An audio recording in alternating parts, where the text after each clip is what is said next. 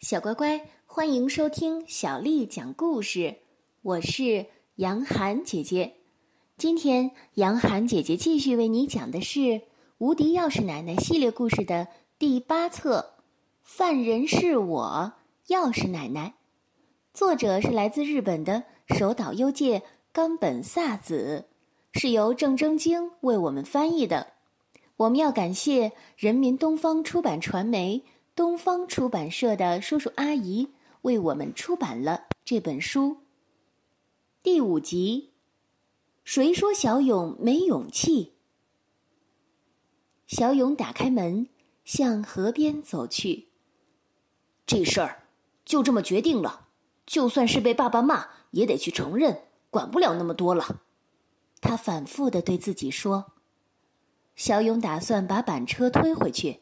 然后把真相一五一十的告诉爸爸，是自己一时冲动，根本就没有考虑家里的经济状况和奶奶对那个摊子的感情，就做了错事。然后恳求爸爸不要取消无人摊。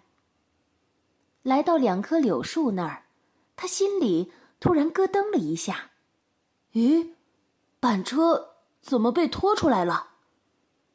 我明明把它藏在草丛的深处呀！”突然，一个小脑袋从草丛里探出来，竟然是大头，实在是太出人意料了。小勇都愣住了。你，你早就知道板车在这里吗？没有啦。大头也觉得不好意思，他避开小勇的眼神。我把小英带回家之后，一个人不知不觉的就来到这里了。以前。我们不是经常来这儿玩吗？然后发现板车果然在这儿。大头，你一早就知道是我干的？呵，我也是猜的，因为当叔叔问你是不是你干的，你的样子实在是慌张的有点不对劲儿。果然是那时候就露了馅儿。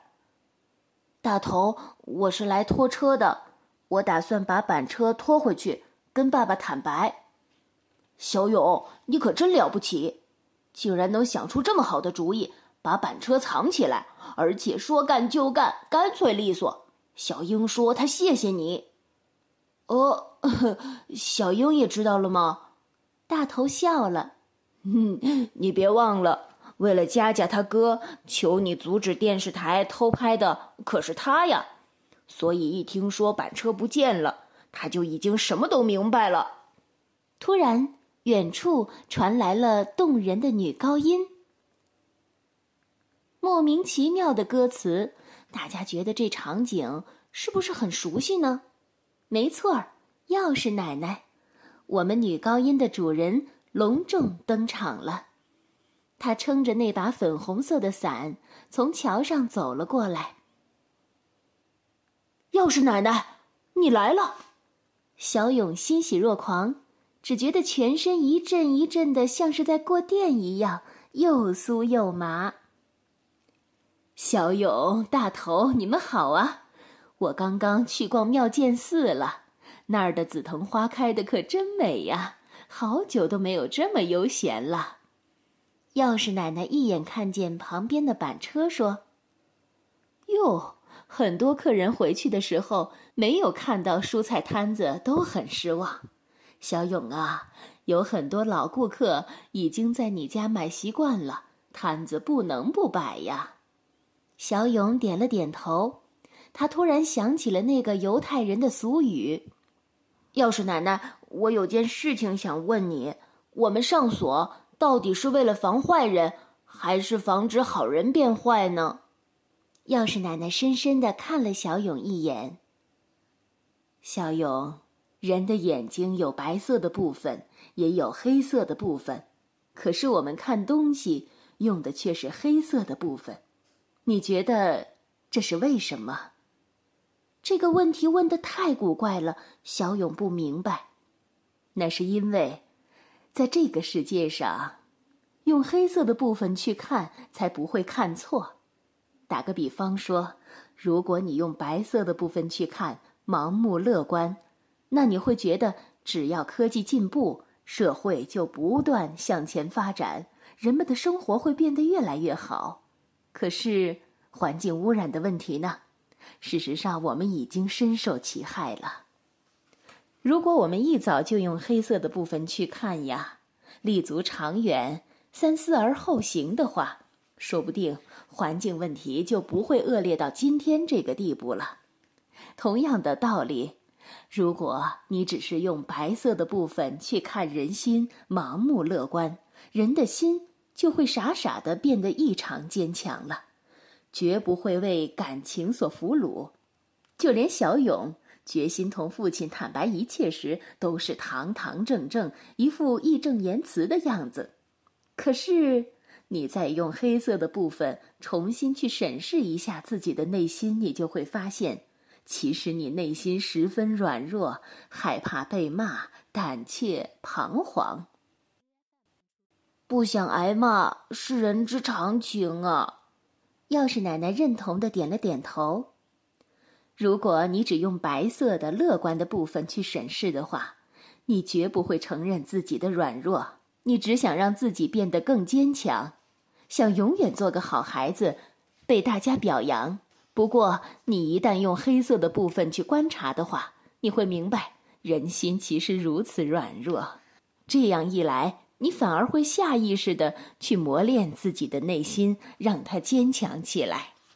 同时，你也会更善良的对待他人，就像北风与太阳那个预言告诉我们的一样：一刚不如一柔，以诚待人的人，往往比纸老虎更强大，不是吗？奶奶说的话好难理解呀。不过小勇好像有点明白了。一边的大头无聊的抗议道。要是奶奶，你刚才不是唱了一首肚子咕咕叫的歌吗？我还以为你一定会给我们做点好吃的呢。要是奶奶忍俊不禁，大笑起来。哦，差点忘了，大头，你这么爱动，肯定容易饿肚子。不过你得为小勇想一下，他接下来要把板车拖回去，跟爸爸说明真相呢。所以你觉得他现在还有心情吃东西、看连环话剧吗？小勇不禁会心一笑，要是奶奶，我现在勇气十足，一定能把事实说清楚。就算是被爸爸骂得狗血淋头，我也豁出去了。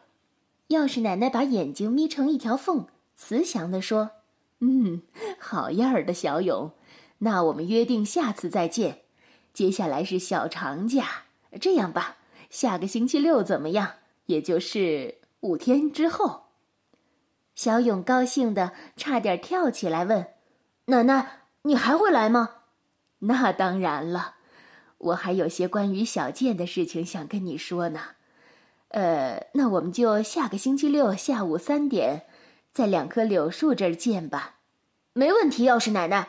那到时候你也会给我们看连环话剧吗？”要是奶奶莞尔一笑，举起那个黑色的手提袋，梆的敲了一下。好像在说，都在里面装着呢，你放心好了。旁边的大头小心翼翼的试探着：“要是奶奶，我也可以来吗？”“当然可以了，谁说要甩掉我们的大头了？到时候把小英也带过来，就像我刚才唱的那首歌一样，咕咕咕咕，准备好肚子等我。那我先走了。”小勇，加油！钥匙奶奶已经走了，可是她说过的话还像是钟声一样在小勇的耳边回响着。你再用黑色的部分重新去审视一下自己的内心，就会发现，其实你内心十分软弱，害怕被骂，胆怯彷徨。小勇抿起嘴唇，抬起了板车的把手，回头说道。那我去了，大头也赶紧过来帮忙。我送你到门口吧，真想赶快见到钥匙奶奶。俗话说，顾客就是上帝。如果小勇摆摊的事情，就算是为了上帝，你也一定要加油啊！大头真不愧是便利店老板的儿子，甜言蜜语说起来，不仅不招人烦，反而听起来挺鼓舞人心的。小乖乖，今天的故事就为你讲到这儿了。如果你想听到更多的中文或者是英文的原版故事，欢迎添加小丽的微信公众号“爱读童书妈妈小丽”。接下来我要为你读的是唐朝诗人王维写的《九月九日忆山东兄弟》。九月九日忆山东兄弟，唐·王维。独在异乡为异客，每逢佳节倍思亲。遥知兄弟登高处，遍插茱萸少一人。独在异乡为异客，每逢佳节倍思亲。遥知兄弟登高处，遍插茱萸少一人。独在异乡为异客，每逢佳节倍思亲。遥知兄弟登高处，遍插茱萸少一人。小乖乖，晚安。